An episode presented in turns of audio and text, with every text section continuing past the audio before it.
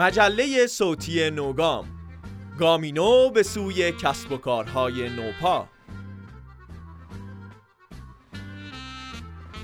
سلام و درود و عرض ادب بسیار خدمت شمایی که منت گذاشتی و یه بار دیگه ما رو مهمون لحظه های خوب و مفیدت کردی. به خدا همین دوستیاست که باقی میمونا و الا بقیه چیزا زود گذرتر از حتی نفسه. توی این سرما و کمبود گرما همین دور هم موندنا مگر دلمونو گرم کنه و یقینا نفس کسی از جای گرم در میاد که دلش گرم باشه. پس دمتون گرم که دلگرمی ما نوگامی هایین و با نظرات خوبتون ما رو راهنما. من راهل حراتی به همراه همکار خوبم محمد جواد هروی اومدیم که یک بار دیگه توی 15 همین قسمت پادکست تخصصی زیست بوم کارآفرینی کشور سربلندمون ایران. همراه و همدل شما باشیم و نشون بدیم اگه پنیرمون رو جابجا کردن باشه. پیداش می‌کنیم. گام خبری.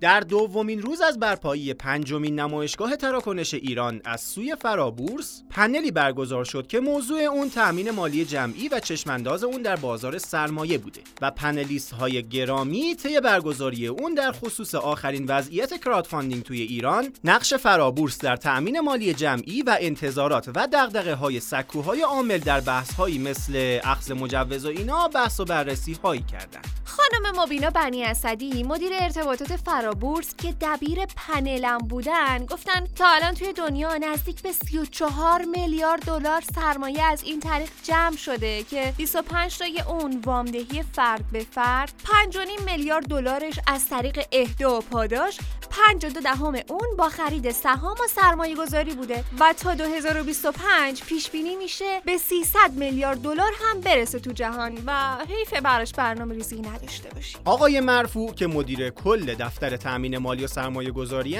توی معاونت. گفتن که کی گفته ما برنامه نداشتیم؟ بیش از سه ساله که این بحث رو توی دولت و رگولاتوری مطرح کردیم و پیگیرشیم. و چون چابکی این بازار در زمینه ابزارسازی خیلی بالاست و بازارهای متعددی در بستر بازار سرمایه و فرابورس مثل صندوق جسورانه بازار دارایی فکری و تازگی ها هم که صندوق های خصوصی راه اندازی شدن هم یک نهاد رگولاتور و ناظر مثل بازار سرمایه واجبه و همین که فعلا روش مبتنی بر سهام که پشتیبانش بازار سرمایه است مصوب شده و ابلاغ گشته. آقای فرازمند مدیرعامل شرکت مشاور فاینتک گفتن استارتاپ هایی که در حال تلاش برای رشد در مقیاس بزرگ هستن و استارتاپ هایی که تخصصی توی حوزه هایی مثل سلامت، دانش مالی و غیره تلاش می‌کنن به شدت واضحه که نیاز به سرمایه دارن و crowdfunding می‌تونه نقطه عطفی باشه براشون تا از فاز تامین مالی خرد عبور کنن. و خب امیدواریم که این سیستم سرمایه گذاری هزینه نهایی مادی و معنوی استارتاپ ها رو بهینه کنه تا هر دو طرف سود کنه.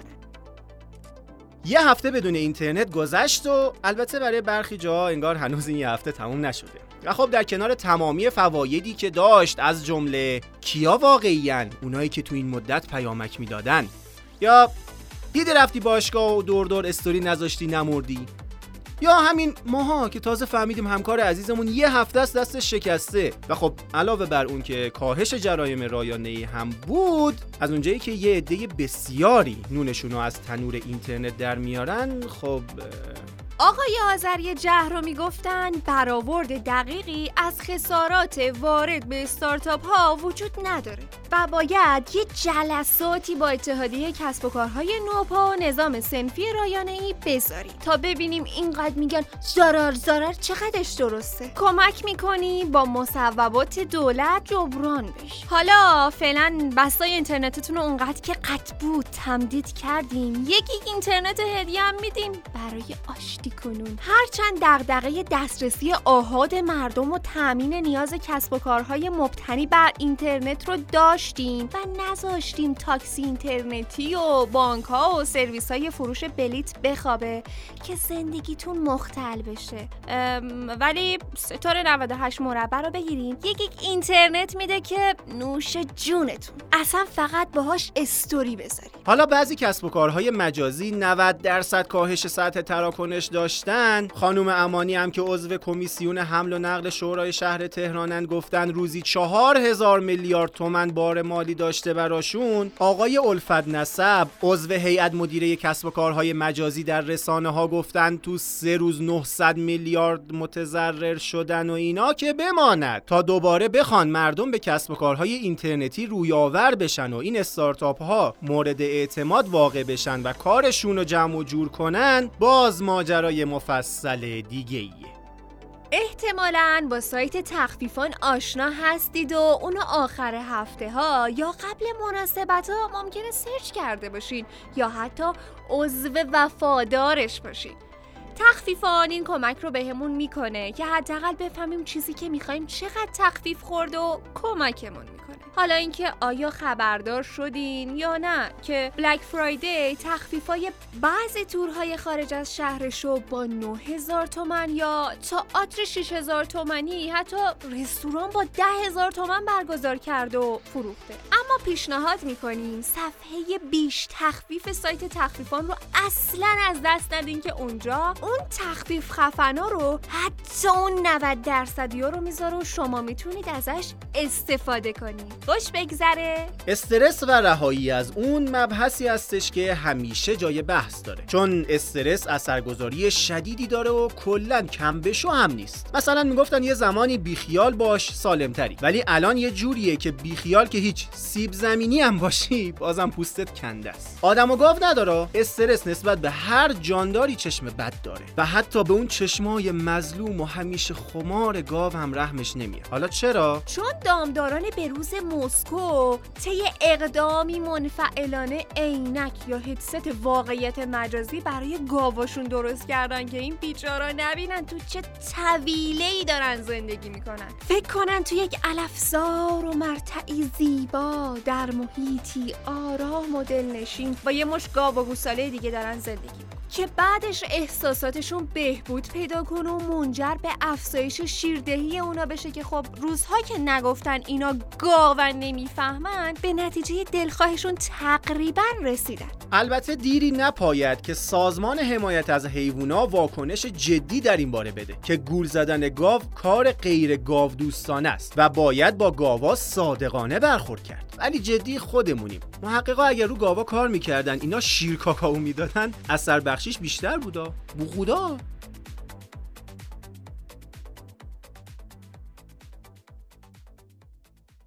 گام خلاق.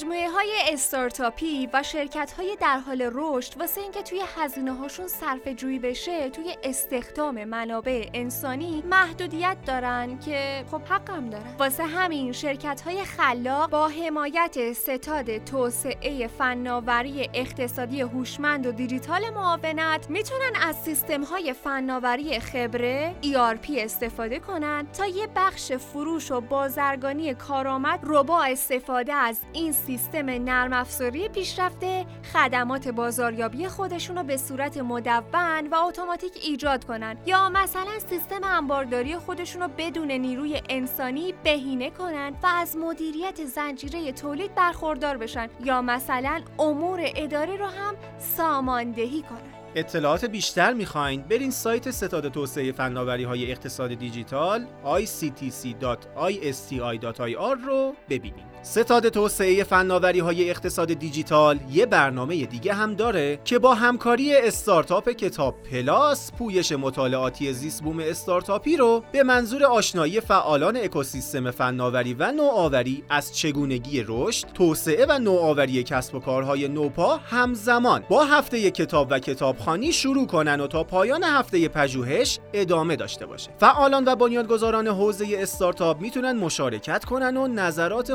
خودشونو درباره کتابهای پویش ارائه بدن و تجربه خودشونو از اینکه محتوای این کتابا در رشدشون چقدر مؤثر بوده با بقیه به اشتراک بذارن. مهدی محمدی گفتن که هر سازمان نهاد خصوصا استارتاپ می‌تونه از کتاب پلاس برای کارکنان و مشتریان خودش استفاده کنه و باشگاه کتابخانی خودش رو راه بندازه. اطلاعات بیشتر می‌خواین؟ برین کتابپلاس.com ببینیم. گام پاک.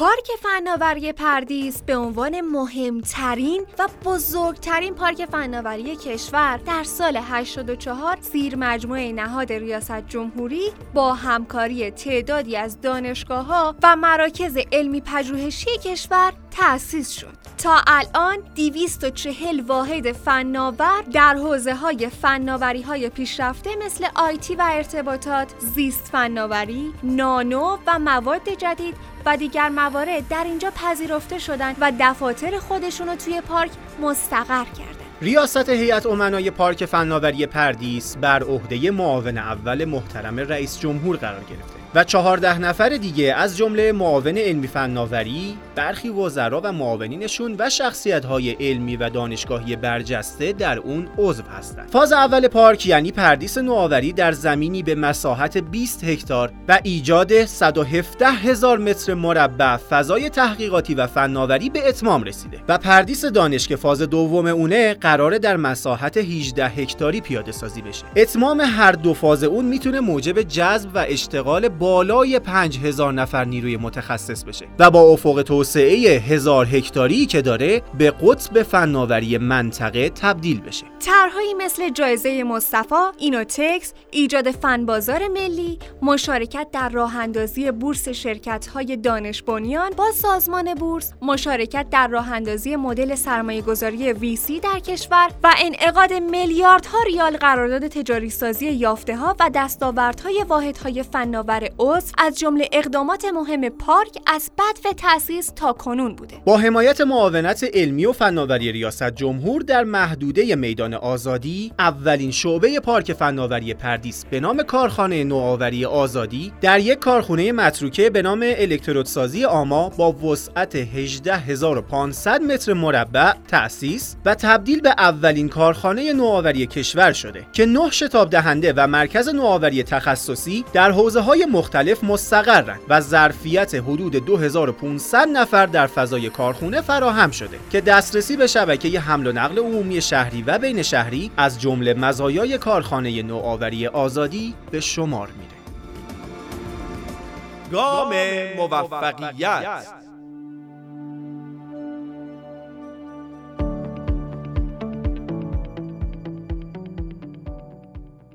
اونچه که این بار می‌خوایم توی گام موفقیت از شکست یه استارتاپ دیگه بگیم ماجرای استارتاپ چهار ساله Bling Nation که نرم افزار سازمانی و رسانه اجتماعی در زمینه پرداخت بود. این استارتاپ به کسب و کارها کمک می‌کرد تا از طریق جوایز اجتماعی بهترین مشتریان خودشون رو به طرفدارای پروپا قرص و دوستانشون رو به مشتریاشون تبدیل کنن. یعنی بهتر بگم یک پلتفرم موبایل بود که با یک شبکه اجتماعی قوی و تراکنش های موبایل مقرون به صرفه انجام کارها رو برای مشتریان خودش تسهیل می‌کرد. Bling Nation در پالو آلتو مستقر بود و از سال 2009 یعنی دو سال بعد تأسیس sticker های NFC شون رو در جاهایی نصب کردند که تحت پوشش شرکت های بزرگ سیم کارت نبودن مشتریا با الصاق این برچسب ها به گوشیاشون از طریق بانک خودشون در فروشگاه های محلی پرداخت بیسیمشون رو انجام می‌دادن اما دنیا در حال تغییره و پنیرها همیشه سر جاشون نمیمونن Google Wallet و Google Offers و Square و امثال هم که ورود کردن و از طرفی PayPal هم قدرتمند وارد این حوزه شد کار برای شرکت قصه ما سخت شد و با خودش فکر کرد که باید روی وفاداری جوایز و پیشنهادات محلی هدفمند متمرکز بشه. اما این گام اول شکست رو براشون برداشت. اومد از شرکت ها و فروشگاه های موجود در شبکه خودش خواست به برنامه وفاداری FanConnect اضافه بشن که به مشتریان اجازه می‌داد تا در ازای ارسال به روزرسانی های فیسبوک در مورد خریدهای Bling Nation کوپن دریافت کنن خیلیشون سر باز زدن و وقتی شرکت دید جواب نمیده گفت این پیوستن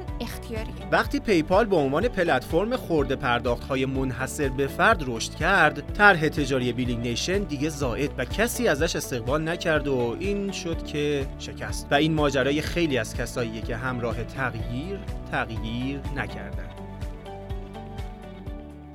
گام تجربه.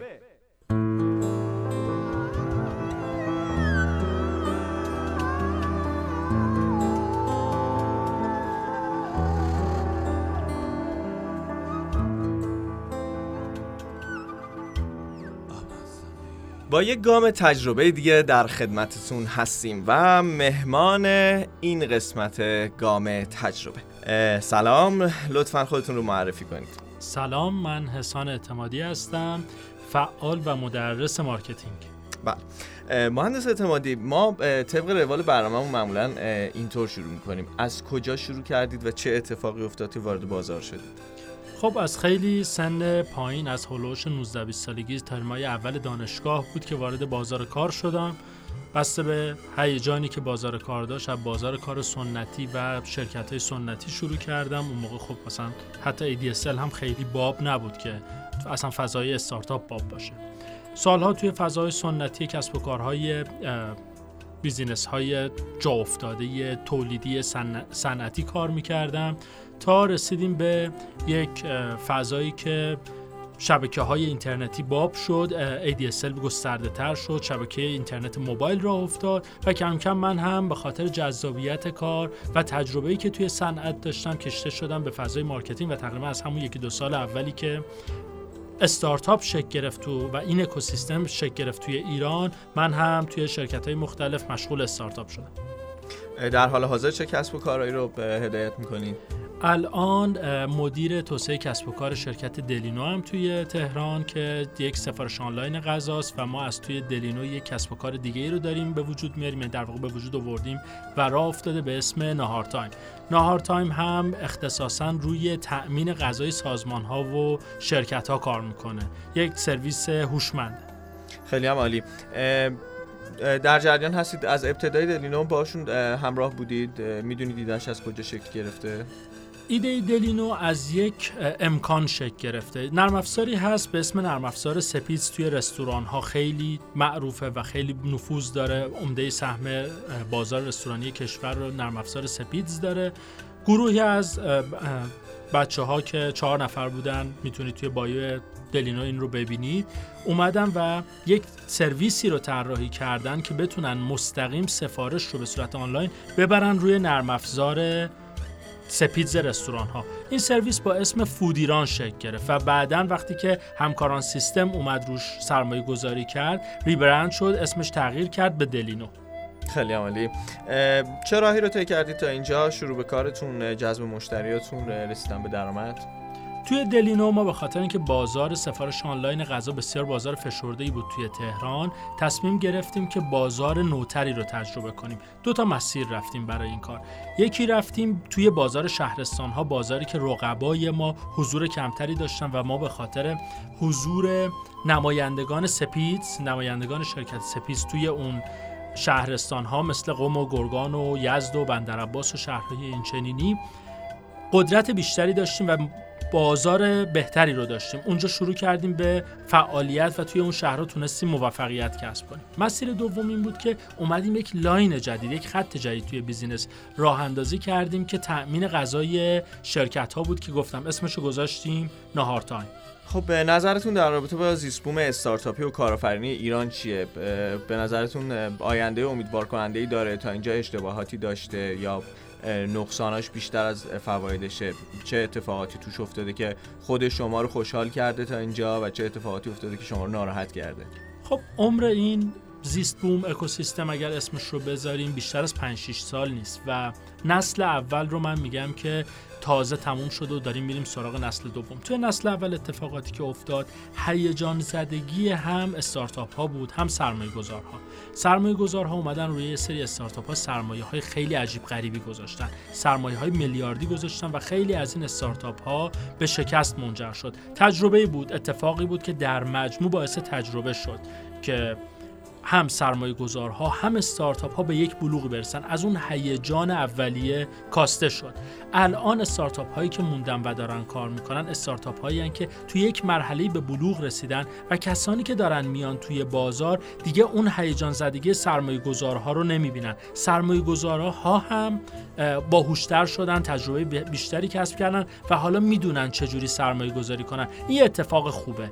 اونهایی که توی بازار موندن حتما رشد بیشتری رو تجربه می‌کنن و اونهایی که وارد بازار میشن احتمالا از فیلترهای بهتری رد میشن. خیلی هم عالی. خودتون هم تا حالا تو این بازار تجربه شکست رو داشتید؟ بله ما یه تجربه خیلی جالبی داشتیم توی استارتاپ کارپینو. استارتاپ کارپینو از همون استارتاپ هایی بود که سرمایه گذار هیجان زده اومد سرمایه خیلی زیادی رو وارد بازی کرد و با اون سرمایه زیاد ما یک رشد خیلی شدید و بعد عدم مدیریت خیلی شدید و شکست و سقوط رو تجربه کردیم که خب هم سهم بازار خیلی زیادی رو که به دست آورده بود از دست داد. کارپینوی تاکسی آنلاینه. و هم اینکه کلا تیم هسته اولیه تشکیل دهنده و تیم مدیریت و تیم اجرا از هم پاشید و تمام اون سیستم و اون سرمایه‌ای که گذاشته شد تقریبا خروجیش صفر شد. و این تجربه شکستی بود که ما توی کارپینو و اون تیم سرمایه گذار و تیم تشکیل دهنده کسب کردیم. راه حل خاصی دارید راه حل شخصی برای رد شدن از موانع و مشکلات. یه تکنیک عجیب غریب که کسی نداشته باشه. نمی‌دونم کسی داره یا نداره ولی سوال درست پرسیدن رو همیشه میگم که خیلی مهمتر از جواب درست داشتنه این رو از مدیرای خیلی خوب و بزرگترهای خیلی خوبی که دارم و داشتم یاد گرفتم. وقتی سوال درست بپرسیم حتما جواب درستش رو هم پیدا می‌کنیم. اما اگر فقط تمرکز کنیم روی جوابهایی که داریم و بخوایم با ابزار و جوابی که در, در اختیار داریم مسائل رو حل کنیم احتمالا میشیم مدل اون کسی که فقط تنها ابزارش چکشه و همه مسائل رو میخ می‌بینه. پس نمی‌تونه همه کار انجام بده. سوال درست پرسیدن به نظر من اصل قضیه است. به نظر خودتون تعریف آدم موفق چیه؟ چه ویژگی هایی داره و خودتون رو تا اینجا چقدر به اون ویژگی ها مشابه می‌بینید؟ اون ویژگی ها رو در خودتون پیدا کردید. آدم موفق حتما آدمیه که پایداری داشته باشه. به خاطر اینکه ممکنه من یک جایی به یک دستاوردی برسم اما دستاوردم قابل تکرار نباشه. خب احتمالا خیلی آدم موفقی نیستم چون یه بار ممکنه حتی عامل شانس کمک کرده باشه. اما اگر پایدار باشه از شکستهاش درس بگیره و بمونه توی بازی حتما موفقیت کسب می‌کنه. اینکه خودم آدم موفقیم یا نه می‌تونم بگم که آدم پایداریم. سعی کردم توی بازی بمونم شکست زیادی داشتم دستاوردهایی هم داشتم اما سعی کردم که بعد فکر می‌کنم تا حدود خوبی هم موفق بودم. اشتباهاتم رو بیشتر از یک بار تکرار نکنم. خیلی عمالی خودتون عضو چند تا تیم می‌دونین؟ تیم های زیادی تیم های کمی. خودم عضو چند تا تیم می‌دونم یه سری تیم ها هستن که رسمی عضوشونم. یه سری تیم ها هم هستن که غیر رسمی عضوشونم. دارم کمک می‌کنم همراهی می‌کنم مشورت میدم گاهی گاهی مشورت می‌گیرم و یه اتفاقی که می‌تونم بهش افتخار بکنم اینه که آدم های خیلی خوبی سر راه من قرار می‌گیرن. این خوششانسی منه. آدم هایی که توانمندن آدم هایی که باسوادن آدم هایی که گشاده دستن در یاد دادن و انتقال تجربه. می‌تونم بگم که این آدم ها حالا اینکه تیماش کم باشه یا زیاد باشه شاید مهم نباشه اما اینکه این آدم ها سر راه من قرار می‌گیرن باعث خوشحالی منه. این تیم بودنه گروه بودنه خودش می‌تونه عامل موفقیت باشه. چقدر موثر هستن بعد تعریفمون رو از تیم درست بکنیم. این تیم چیه؟ مثل خیلی از مفاهیم دیگه توی فرهنگ ما ما فقط شعارگونه باهاش برخورد می‌کنیم. کار تیمی. ما واقعا فرهنگ کار تیمیمون توی فضای کشورمون ضعیفه. یادمون ندادن. از بازی های کودکی یاد نگرفتیم تیمی کار بکنیم تا تمرینات بزرگسالیمون. خیلی من نمی‌بینم تیم های قوی توی ایران شکل گرفته باشه اما اون معدود تیم هایی که شکل گرفتن حتما موفق بودن. خودتون تا حالا چه ریسکایی انجام دادید برای رسیدن به کسب کارتون؟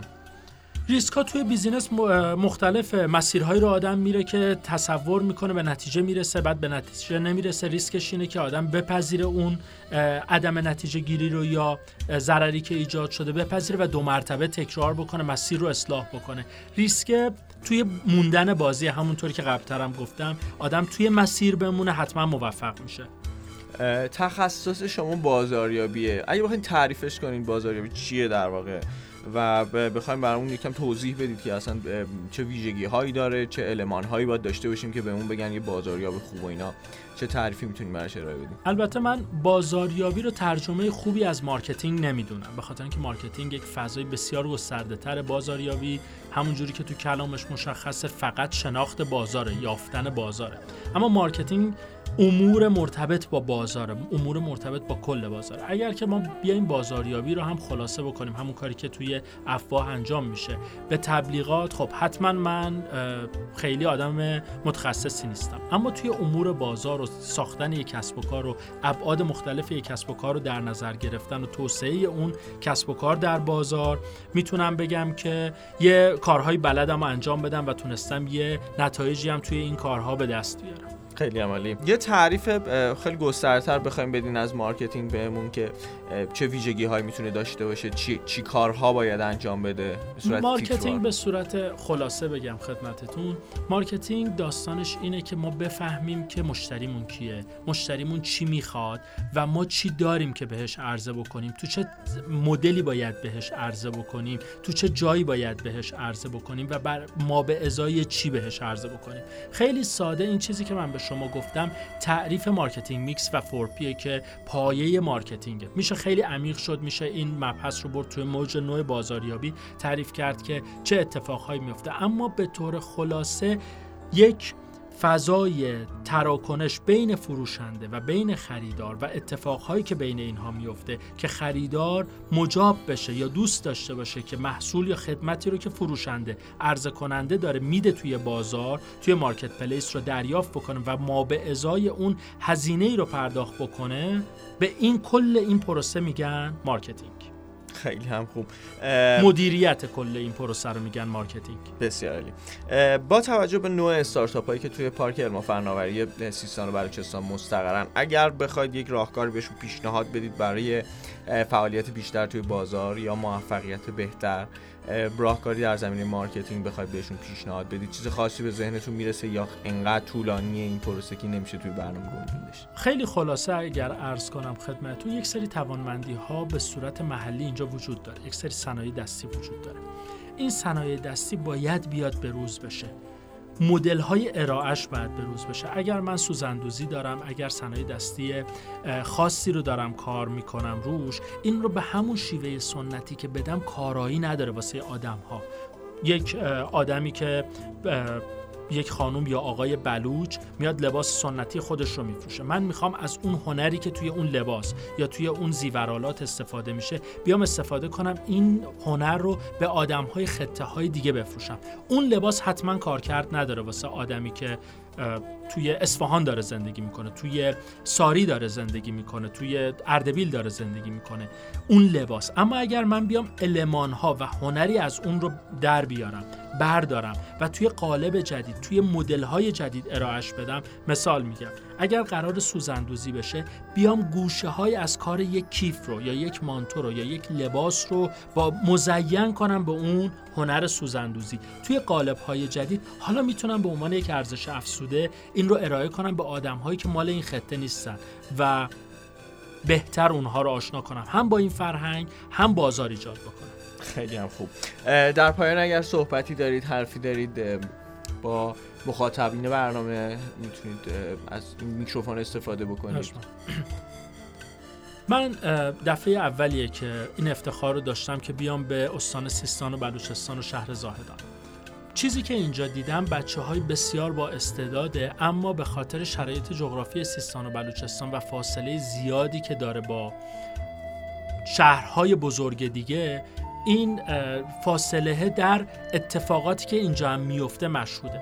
می‌خوام بگم به بچه ها که به بچه های استارتاپی که از فضای بازیسازی از فضای gamification استفاده کنم واسه درگیر کردن بقیه آدم هایی که دورن ازشون.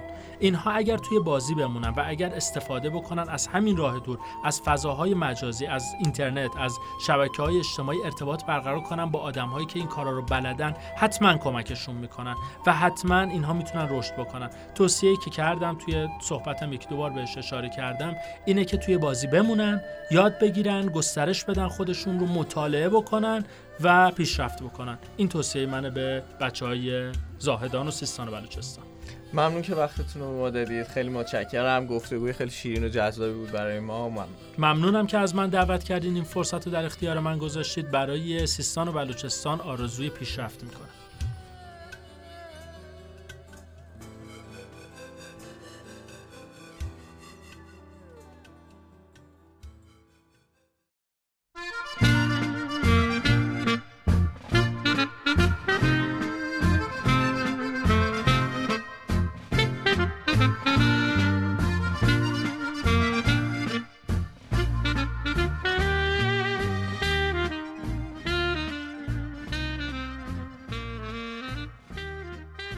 و اما در اینجا اومدیم ما که بگیم به شما 15 همین دوره همی کارآفرینانمونم تموم شد و داره ثانیه های آخرش رو در می.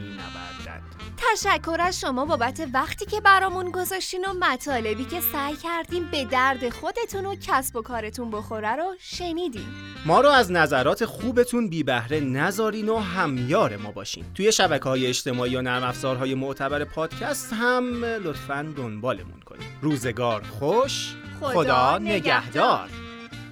مجله صوتی نوگام. گامی نو برای کسب و کارهای نوپا. کاری از دپارتمان تولید محتوای ایما.